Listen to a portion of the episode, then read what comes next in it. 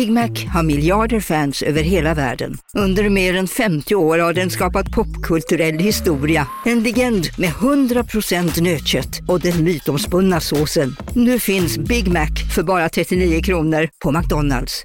Hej, Susanne Axel här. När du gör som jag och listar dig på en av Krys vårdcentraler får du en fast läkarkontakt som kan din sjukdomshistoria. Du får träffa erfarna specialister, tillgång till lättakuten och så kan du chatta med vårdpersonalen.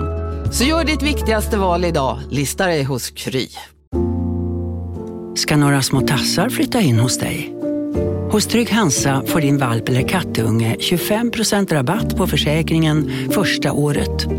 Läs mer och teckna djurförsäkringen på trygghansa.se. Trygg Hansa, trygghet för livet.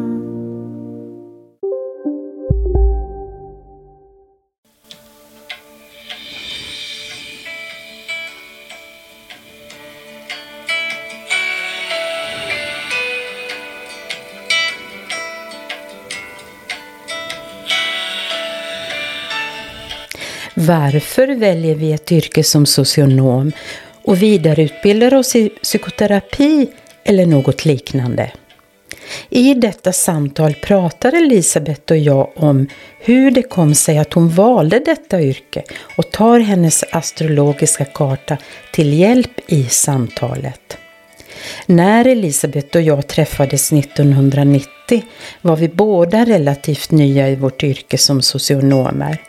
Vi var även intresserade av astrologi redan i tonåren och ett ämne som berikat våra liv sedan dess och tillfört så mycket förståelse för våra liv och för vår livsuppgift.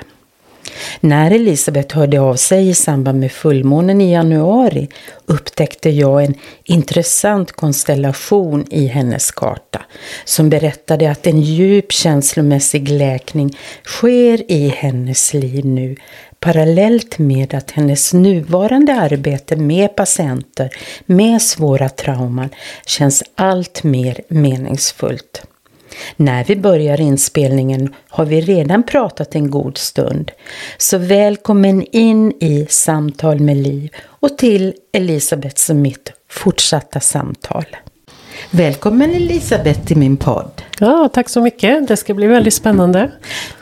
Håller med dig. Ja, men vi har ju suttit här och pratat nu en god stund, men nu släpper mm. vi in alla lyssnare till vårt intressanta samtal. Yep. Elisabeth, det är ju en speciell känsla när man tänker på allt som hänt och som man trott varit tillfälligheter. Ja.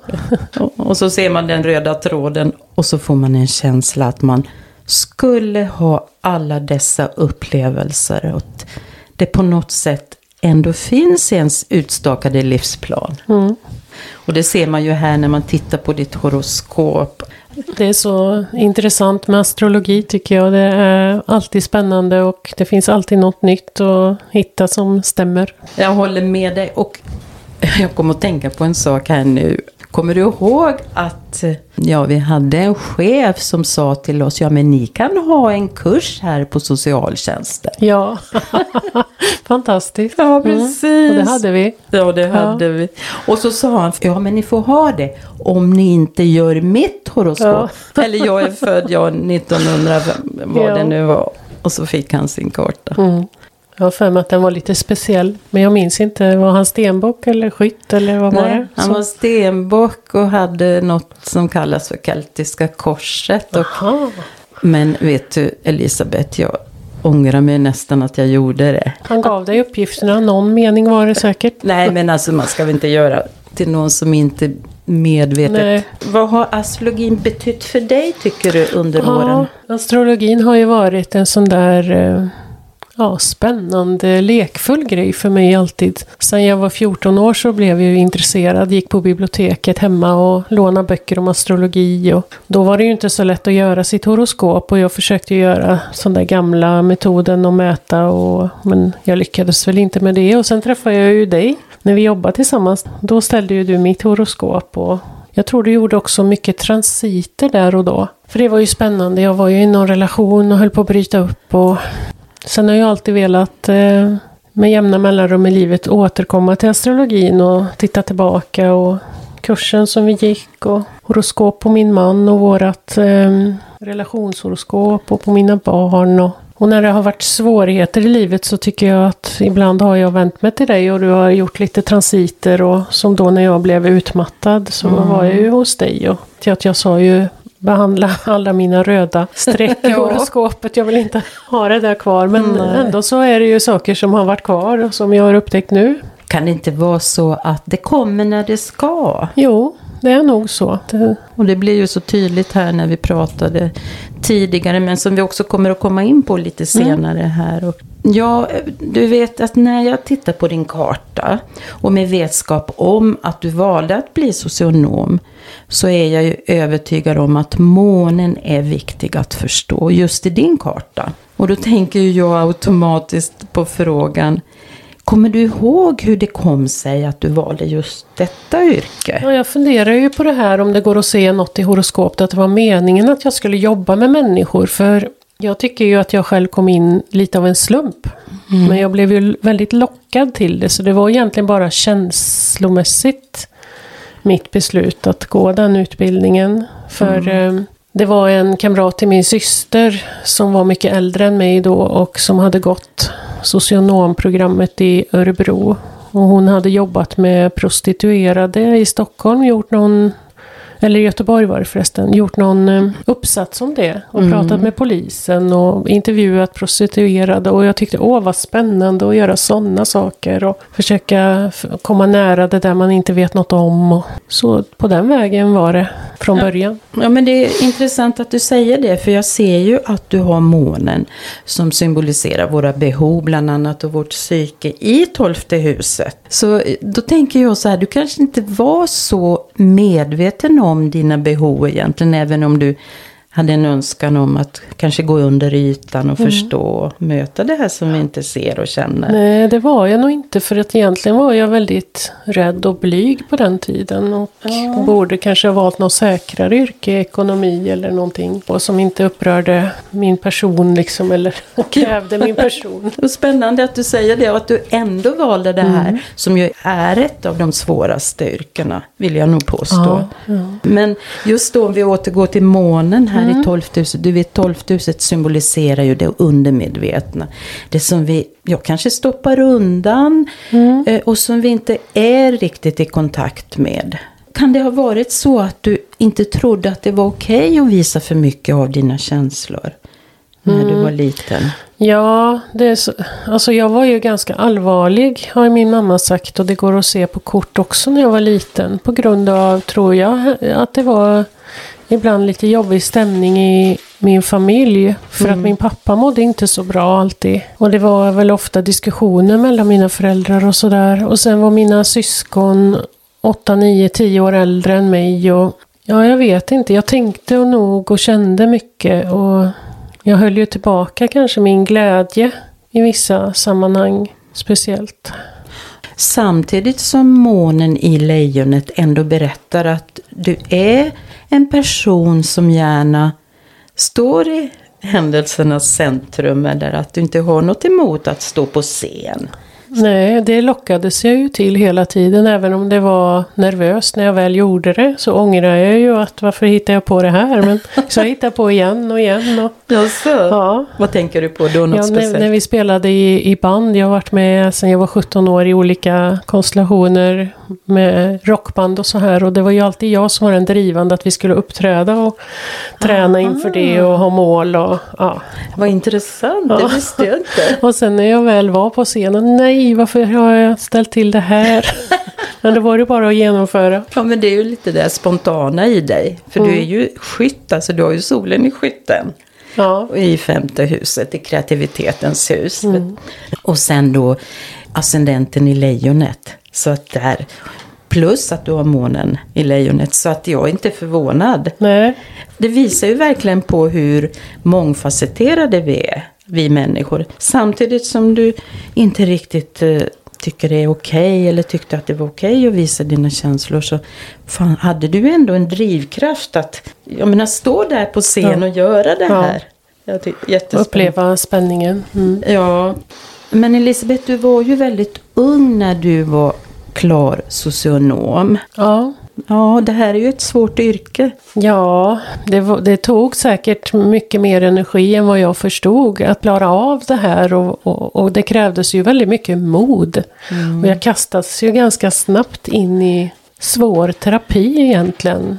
Man gjorde praktik då ett halvår och sen stannade jag kvar och jobbade på sommaren på ett behandlingshem för missbrukare där man jobbar mycket med terapi och det var gruppterapi och, och det var ju människor som led och hade fruktansvärda trauman som jag fick höra då när jag kanske var bara 19-20 år. Och jag vet min mamma sa det att jag önskar att du inte behövde in i sånt här allvar så tidigt.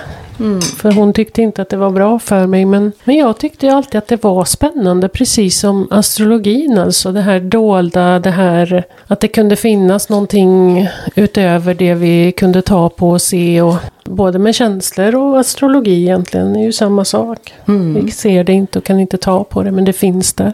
Mm. Och påverkar. Ja, men jag tänker då, du var väldigt ung som sagt. och... Um Ja, hur hittade du din roll på denna arbetsplats? Jag hade ju lite olika roller. Jag, hade ju, jag var ju väldigt intresserad av psykoterapi och djupa samtal från början. Mm. Och kom in i det och hade en kanske medfödd förmåga tror jag. För annars hade det ju inte gått. Jag hade ju inte från början så mycket utbildning som socionom är man ju inte terapeut utan man behöver ju fortsätta vidareutbilda sig. Men jag lärde mig ju av handledningar och terapeuter som jag jobbade ihop med och, mm. och kom in i. Men jag vill också påpeka att du har en väldigt, väldigt fin aspekt i din karta som visar på en otrolig intuition. Ja. Medfödd vill jag påstå. Ja, det skulle jag kunna nu efteråt tänka att så det stämmer. Undrar om inte den har hjälpt dig väldigt mycket. Jo. Och även stabiliserat dig. För eh, just den här aspekten Merkurius Neptunus bildar en trigon till Saturnus. Och den är ju väldigt stabiliserande så att uh, trots uh, alla dina intressen som man kanske kan kalla för övernaturliga så har du en väldigt jordnära approach. Ja. Som jag ser det utifrån kartan, stämmer det? Ja, det tror jag. Ja. ja. Och det, det, är ju jättebra när man jobbar med de här sakerna, svåra mm. saker. Är det Saturnus som du tänker på då? Mm, den stabiliserar I... dig. Alltså Merkurus och Neptunus. Mm. Alltså Merkurus och Neptunus i skorpionen. Aha. Här ser man det här djupet som du pratar om. Den här längtan efter att se vad som finns under ytan. Mm. Och att uttrycka det på det sättet som jag tolkar det. Ja. Så det men jag tänker under den här tiden du har jobbat med olika saker. Först jobbade du där på det behandlingshemmet och mm. sen kom du in på eh, socialtjänst. Ja, det var ju där mm. vi träffades. Ja, det var jag ju lite motsträvig mot från början.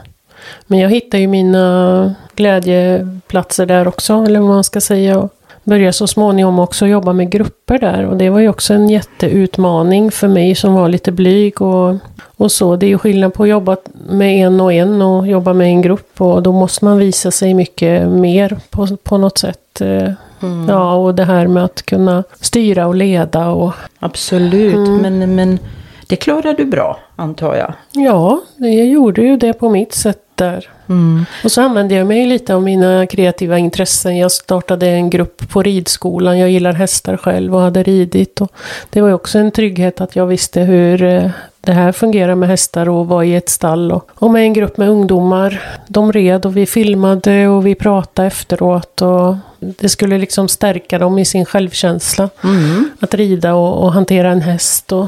Ja, vad spännande, vad ja. intressant. Och allt det här kopplar jag till ditt femte hus, kreativitetens hus, där du har solen och Venus. Så jag... Ja, just det. Och sen hade vi en rockgrupp också med tjejer som fick spela och lära ah. sig det. Ja, det är samma där med kreativitet ifrån ja. musik. Alltså det är ju så svåra saker man får möta. Mm. Och så ändå så är du så kreativ och klarar dig så bra i detta. Ja. Det var ju att eh, våga hoppa i, i många situationer. Alltså att våga göra någonting okänt. Och Och det hade jag ju väldigt nytta av sen du hade ställt mitt horoskop. Att du hade berättat för mig att jag hade något som du kallar för stortrigonen som var ett slags kosmiskt skydd. Att vad jag än hittar på så skulle jag landa på fötterna ungefär. Så det tänkte jag ofta på faktiskt. Mm. Att det kommer gå bra, jag kommer lösa det även om det verkar knivigt och jag kanske inte vet hur, hur det här ska sluta så kommer jag ner på jorden på ett bra sätt eller jag fixar mm. det här. Vad glad jag blir för mm. att um, då har det ju stärkt dig, ja, det jag sa. det har det gjort. Nej men det är väl det som kanske är syftet också ibland när man gör en karta. Att det, mm. Alltså att det visar vad, ja men vad gör vi här och vad, nej men att det är någon mening ändå med allt som vi ska gå igenom. Att tänka då att man kan titta i stjärnorna, att hur fungerar det? Mm. Alltså det måste ju vara något större än bara det här vi ser så att ja. säga. Ja, åren har gått och du har ju jobbat i många år nu, ja. eller hur? Och jag tänkte vi kan komma in på det här som jag upptäckte när du hörde av dig här vid fullmånen i januari. Mm. När vi chattade för fullt här. Ja. Du ställde frågor och så såg jag något väldigt, väldigt intressant i din karta så jag kände direkt, åh, jag följde min känsla. Elisabeth, vi måste ha ett samtal i podden. Ja, vad kul. Det jag såg då bland annat, det var att du hade alldeles speciella konstellationer i den progressiva kartan. Och jag kan ju berätta lite vad progressiv astrologi är. Mm. Och när man föds så ritar man ju upp horoskopet som gäller hela livet. Alltså det förändras ju inte. Men man kan se hur vi utvecklas och hur vi formas av yttre påverkan och familjestrukturer och upplevelser och så vidare. Så det är ju väldigt intressant att titta på det progressiva och se var vi är nu. Var vi befinner oss på vår själsliga resa. Här har du den progressiva månen på Pluto. Det visar att du är inne i en fas nu när du samtidigt som du jobbar med dina patienter som läker så läker du dig själv på ett väldigt, väldigt djupt plan. Mm. Och det är precis nu det här, speciellt under det här året. Du kan väl berätta lite grann om vad du jobbar med nu? Jag jobbar ju väldigt mycket med till exempel traumabearbetning. Eh, både individuellt och i grupper. Och jag har ju försökt att lära mig mer om vad som är viktigt med traumabearbetning. Och jag gör ju mycket skattningar för att se om människor har eh, posttraumatiskt stresssyndrom till exempel. Som är väldigt vanligt. Mer vanligt än man tror att man mm. kan ha. När man inte mår bra, när man har en psykisk ohälsa så har man ofta något trauma. Men jag har ju börjat märka och fundera över mig själv. Varför blir jag så lättskrämd och rädd? Och varför är jag rädd för män när jag går själv på en cykelväg eller gångväg eller och varför rycker jag till av allting. Varför har jag varit så lättskrämd hela livet? Mm. Jag har ju börjat tänka själv och sett att jag har ju saker som inte jag själv har bearbetat. Mm. Som jag upptäcker nu mer och mer.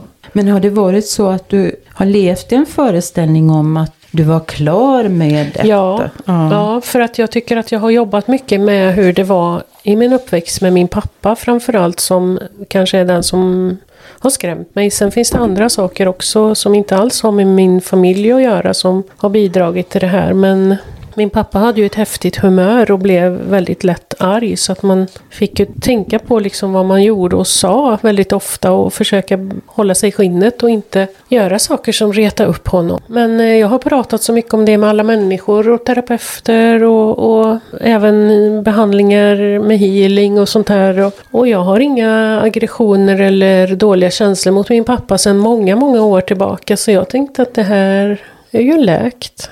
Mm. Men man behöver ju inte ha liksom dåliga känslor. Det är bara att minnena och ögonblicken och chocker och skrämselsaker fortfarande ligger kvar. Mm, intressant. Nej men det kanske stannar på en intellektuell nivå. Du kommer ihåg saker och du har pratat om det, du har behandlat det med healing. Jag tänker på de här rädslorna som eh, du har med dig då från Mm. början och du berättar om din pappa. Och vad har det blivit för konsekvenser av det förutom att du är rädd då som du säger? Ja, alltså jag har ju råkat ut för lite olika situationer där även där utan min pappa har varit med, med män till exempel blivit Nu på Storytel. Försvarsadvokaten Lydia Levander får chansen att lösa sitt största fall genom att försvara en misstänkt mördare. Hur långt är hon och kollegorna på advokatbyrån Pegasus beredda att gå? Fallet Mikaela. En ny deckare från succéförfattaren Anna Bågstam.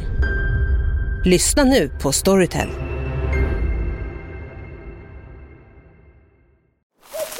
Okej hörni, gänget! Vad är vårt motto? Nej, allt är inte alltid som du tror. Nu täcker vårt nät 99,3 procent av Sveriges befolkning baserat på röstteckning och folkbokföringsadress. Ta reda på mer på 3.se eller i din 3-butik. Hej, Synoptik här. Livet med glasögon ska vara bekymmersfritt. Därför får du 30% på alla glasögon när du väljer Synoptik All Inclusive. All service ingår alltid. Välkommen till Synoptik. Överfallen vid minuten och mötte en man när jag var liten som var full och ropade och gapade på mig och skällde på att jag hade tagit julpapper från Domus och köpt julklappar på Ica och ja, alltså det låter ju tokigt men jag var ensam där och det var mörkt och jag blev jätterädd för att möta män på gatan och, och gick, kunde gå tvärs över en bro till och med om jag såg att det kom en man på min sida som jag skulle möta. Och fortfarande idag när jag är ute och promenerar så blir jag spänd och tittar bakom mig och så om jag har en man i närheten. Så det är ju de konsekvenserna att jag har blivit rädd. eh, Lättare för att känna i kroppen att jag blir anspänd och vaksam. Mm. Och jag tänker ju alltid på det som vi är exponerad för under vår uppväxt och även från allra första början av våra liv. Alla vibrationer och energier uppfattar ju det lilla barnet. Mm. Kan det vara så att innan vi har läkt de här såren så Ja, det blir som ett upprepningstvång. Vi stöter på de situationer där vi påminns om de upplevelser som vi hade alldeles i början. Ja, för att kanske att vi ska ta tag i dem och se dem och bli medvetna. Och... Men det har tagit lång tid för mig att förstå djupet av de här små händelserna. För jag tänker att man är väl alltid med om lite händelser i sitt liv och man klarar av det. Och det här har jag ju klarat av att leva med. Och... Men det är ju ändå en belastning. Att man... Mm. Men jag tänker nu då när vi lyfter det här Mm. och fokuserar på det. Så skapar det ju i längden en läkning som jag ser det. Mm. Och vi skickar ljus på det och vi ber om att du ska verkligen komma till en djupare läkning nu. Mm. Det är väl så vi får jobba med det. Ja, för nu när jag har fått syn på det så går det ju att, att läka tänker jag. Och så ser man ju också, det var precis det här du skulle uppleva nu. Utifrån din progressiva karta. Mm. Ja. Alltså det är ju stort. Ja.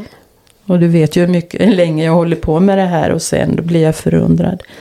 Ja, och jag får en insikt nu också att det här har ju varit en liten kamp genom livet att göra saker fast man är rädd. Mm. Det har säkert varit en bidragande orsak till min utmattning som jag fick eh, för ja, snart tio år sedan. Hur tänker du då? Att, Ja, att det belastar hela systemet. Att hålla någonting i anspänning inom sig som inte är i harmoni. Och ändå försöka göra alla saker man vill göra i sitt liv och som kräver mod och avslappning. Och, ja, verkligen. Jag kan ju känna, uppleva en, en sorg nu ja, ja, när du pratar om detta. Och det är väl just den sorgen som eh, transformeras i och med den här konstellationen nu. mm, Plutomånen.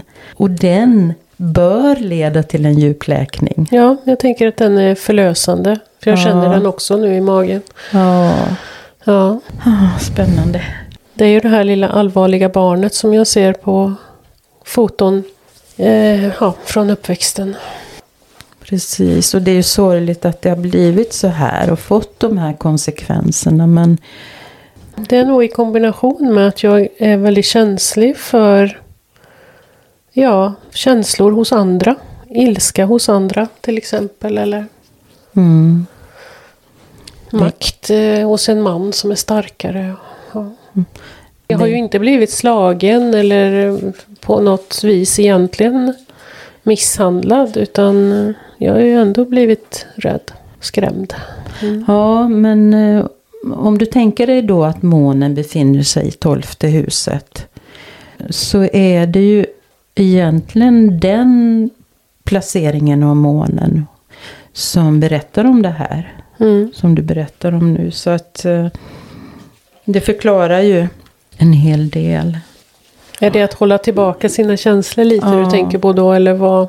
Eh, Ja, Känsligheten eller? Ja, jag, jag tänker nog på känsligheten och Mm. så den här förmågan du har att fånga upp Ja, andra känna. människor. Ja. Mm. Och som ju också är så bra att ha när, när du jobbar med Ja. det du gör. Precis. För jag kan tänka mig att det har underlättat väldigt, väldigt mycket i ditt jobb. Att du Ja. har den här Det är känsligheten. ju en ledtråd för hur man ska komma vidare och hjälpa människor. Att man kan känna vad de känner eller känna, Mm. känna av. Det hade inte gått så bra att inte vara känslig. Nej men apropå det att du valde det här yrket. Alltså, Ja, Man intuitionen. Ja, man kan ju tycka att det kanske skedde mer eller mindre omedvetet. Men det var ju ändå ett budskap från eh, ditt undermedvetna som Ja, jag tolkar det. Jag hade ju en stark dragning, det, det minns jag ju verkligen. Att Mm. Nu är jag mer van, så nu är det inte så spännande som det var då. Men nu är det ju spännande på ett nytt sätt. Ja, tänk vad man lär sig Mm. under livets lopp och lär sig av sina patienter också. Ja, verkligen. Ja, Ja. det går liksom hand i hand med ens egen utveckling. Mm. Ja, jag vill också nämna att du har Chiron som man ju kallar för the wounded healer. Och visar på var man har sina sår. Du har den här dvärgplaneten tillsammans med Saturnus som symboliserar pappa i en karta. Aha, ja. Så det här berättar ju om att du bär med dig sår i din relation till pappa. Mm. Ja, man kan ju inte bara säga att det har varit jobbigt och negativt utan det har ju också inneburit att du har utvecklats och har kommit i kontakt med det här nu och att det var ju det du skulle. ja, det var meningen. Ja, Mm. så det är väldigt spännande. Jag vill också nämna, jag sa ju att eh, månen i det progressiva passerar Pluto här nu. Men den här konstellationen står också på din progressiva ascendent. Och, Så det här stärker ju verkligen att det här ska upp till ytan nu. Jaha, det är så. Det ska Mm. inte ligga där och pyra längre. Nej, Så, nej, och det har ju kommit upp. Plopp. ja. Ja. Och så himla tur att du hörde av dig här Ja. för någon månad sedan. Ja, det, ja, det är så himla fascinerande. Men vet du, jag måste bara säga en annan sak och fråga dig Mm. om en Mars-Uranus i konjunktion som du har i din karta. Och Ja. jag, jag har den själv. Ja. Och jag kan ju Vad betyder den? Ja, jag ska berätta hur jag uppfattar den utifrån mig själv. Mm. Eh, Uranus är ju den här planeten som ja, vill bara vidga sina vyer och, och utmana liksom rigida strukturer. Och just då En när, liten rebell kanske? Ja, Ja. det- så kan man nog säga.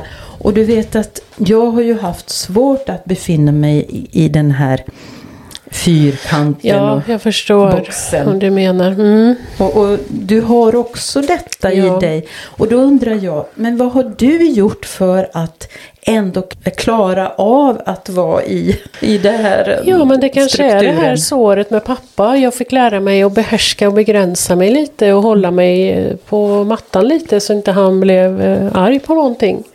Och det är jag ju så upptränad i så jag tror att jag har kunnat se var jag kan gå, var jag kan vidga ut min fyrkant liksom. Och, så att jag utnyttjar ändå hela min fyrkant där jag kan vara ja, min arena. Sen har jag ju haft Både arbetet där jag har eh, jobbat med människor och sen har jag ju även haft egen firma och jobbat med människor och där var jag ju mer fri och kunde göra mer saker på mitt sätt och som jag ville. Och Mm.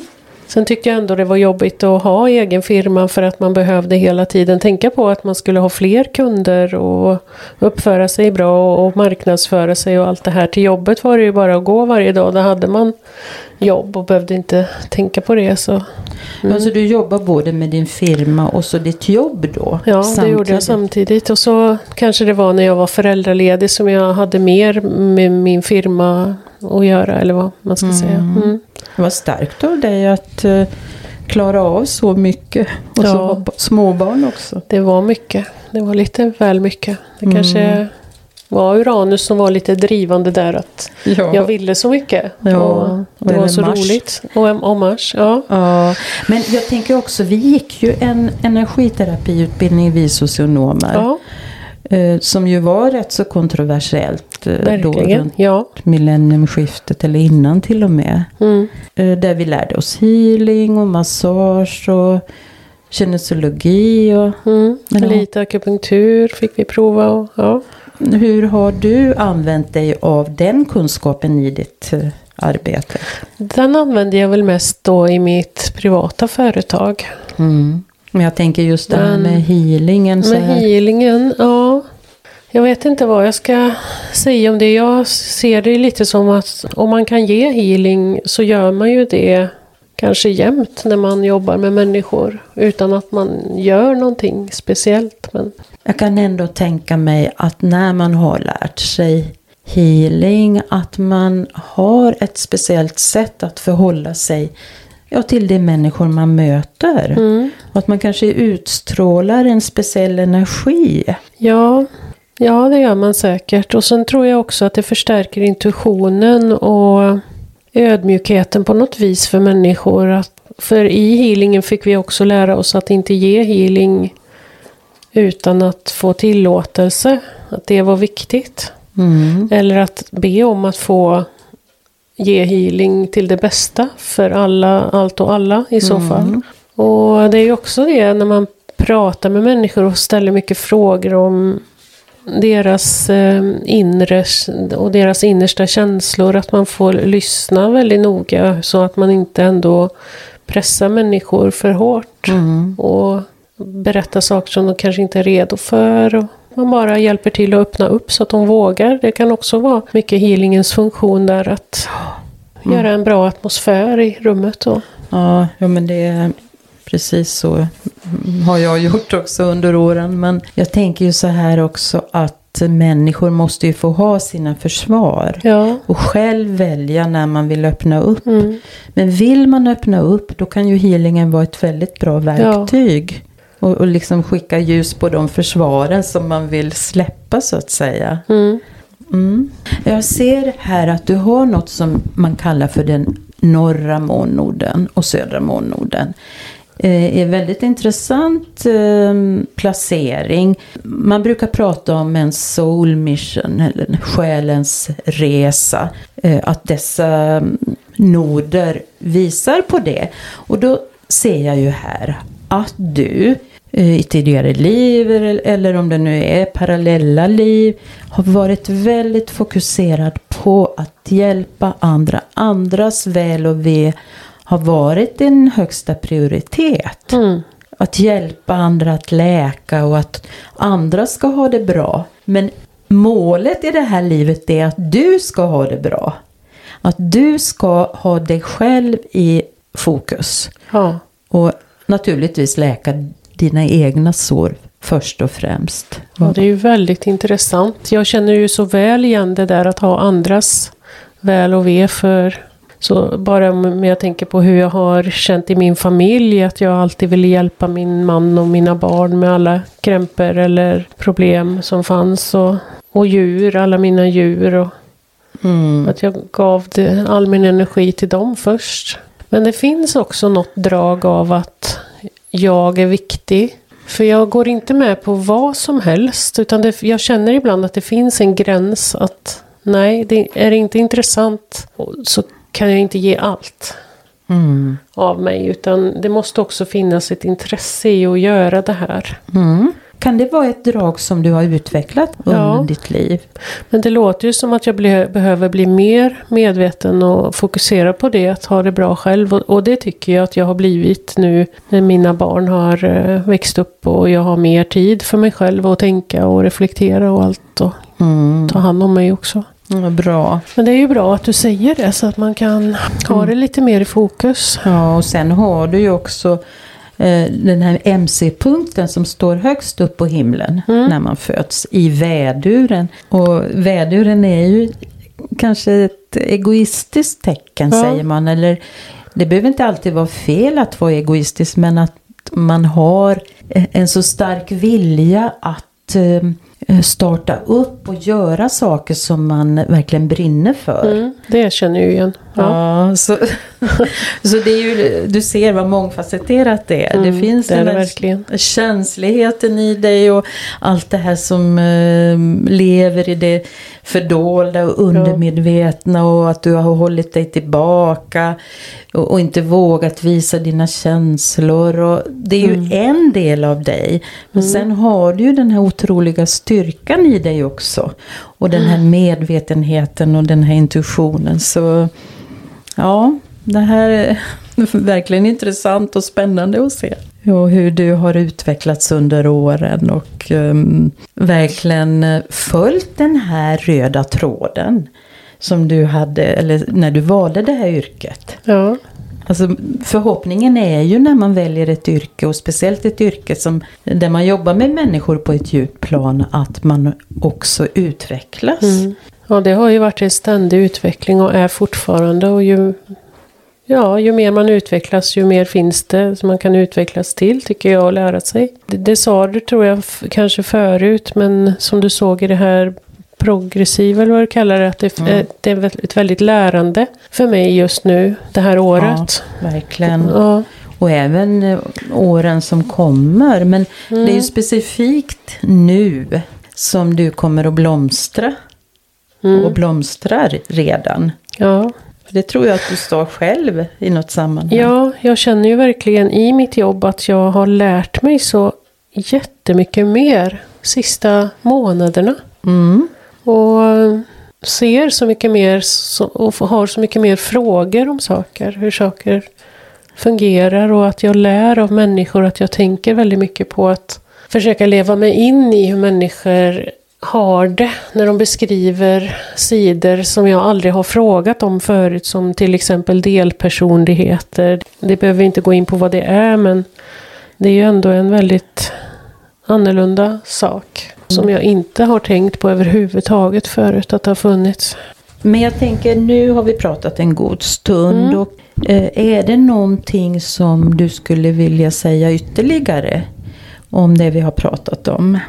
Mm. Jag bara tänker på att jag skulle vilja avsluta med att säga att det är ju jag tycker ju det här är så intressant med horoskopet och allting som du kan se där i mitt horoskop. Och att de positiva sakerna som du lyfter fram, det blir ju som en bekräftelse på att man är på rätt väg och gör rätt och kan fortsätta och man blir stärkt i det. Och de här svårare sakerna, att du pekar på det kan finnas för sår och svårigheter är ju så intressant för att man kan få en möjlighet, det ger ju en möjlighet till utveckling. Att man kan läka och lära sig och gå vidare. Så jag tänker att man ska inte vara rädd för det. Man ska inte vara rädd för att titta på de här lite svårare saker och sår och sånt. För att det är ju bara möjligheter att utvecklas vidare. Så fint att du säger det här. Och eh, jag tänker också på att eh, allt kommer ju när det är moget. Det, ja. det är ju inte som att trycka på en knapp Nej. så kommer det. Alltså allt det vi behöver eh, bli medvetna om. Utan det kommer ju när det är moget. Så jag, det bekräftar ju också det här att inte vara rädd. Allt är i sin ordning. Mm.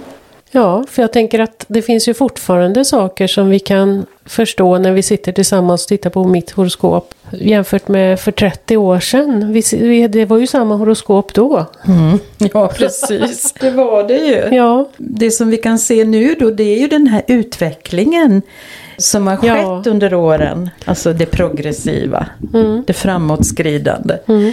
Och, och det är ju, så man kan ju aldrig säga exakt utifrån bara födelsehoroskopet att så här kommer ditt liv att bli. Utan man behöver ju också titta på detta med progressioner. Mm. Vad som är på gång nu liksom. Ja, eller, det, det, ja, det är eller ju- om 10 år eller 20 år eller hur Ja. det var för fem år sedan. Eller... Ja, ja, det är en fantastisk möjlighet alltså att utveckla sig. Ja, ja men jag tackar dig så mycket för att du ville komma.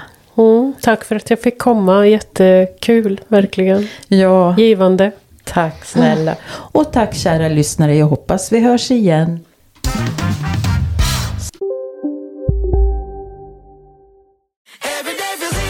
Som medlem hos Circle K är livet längs vägen extra bra.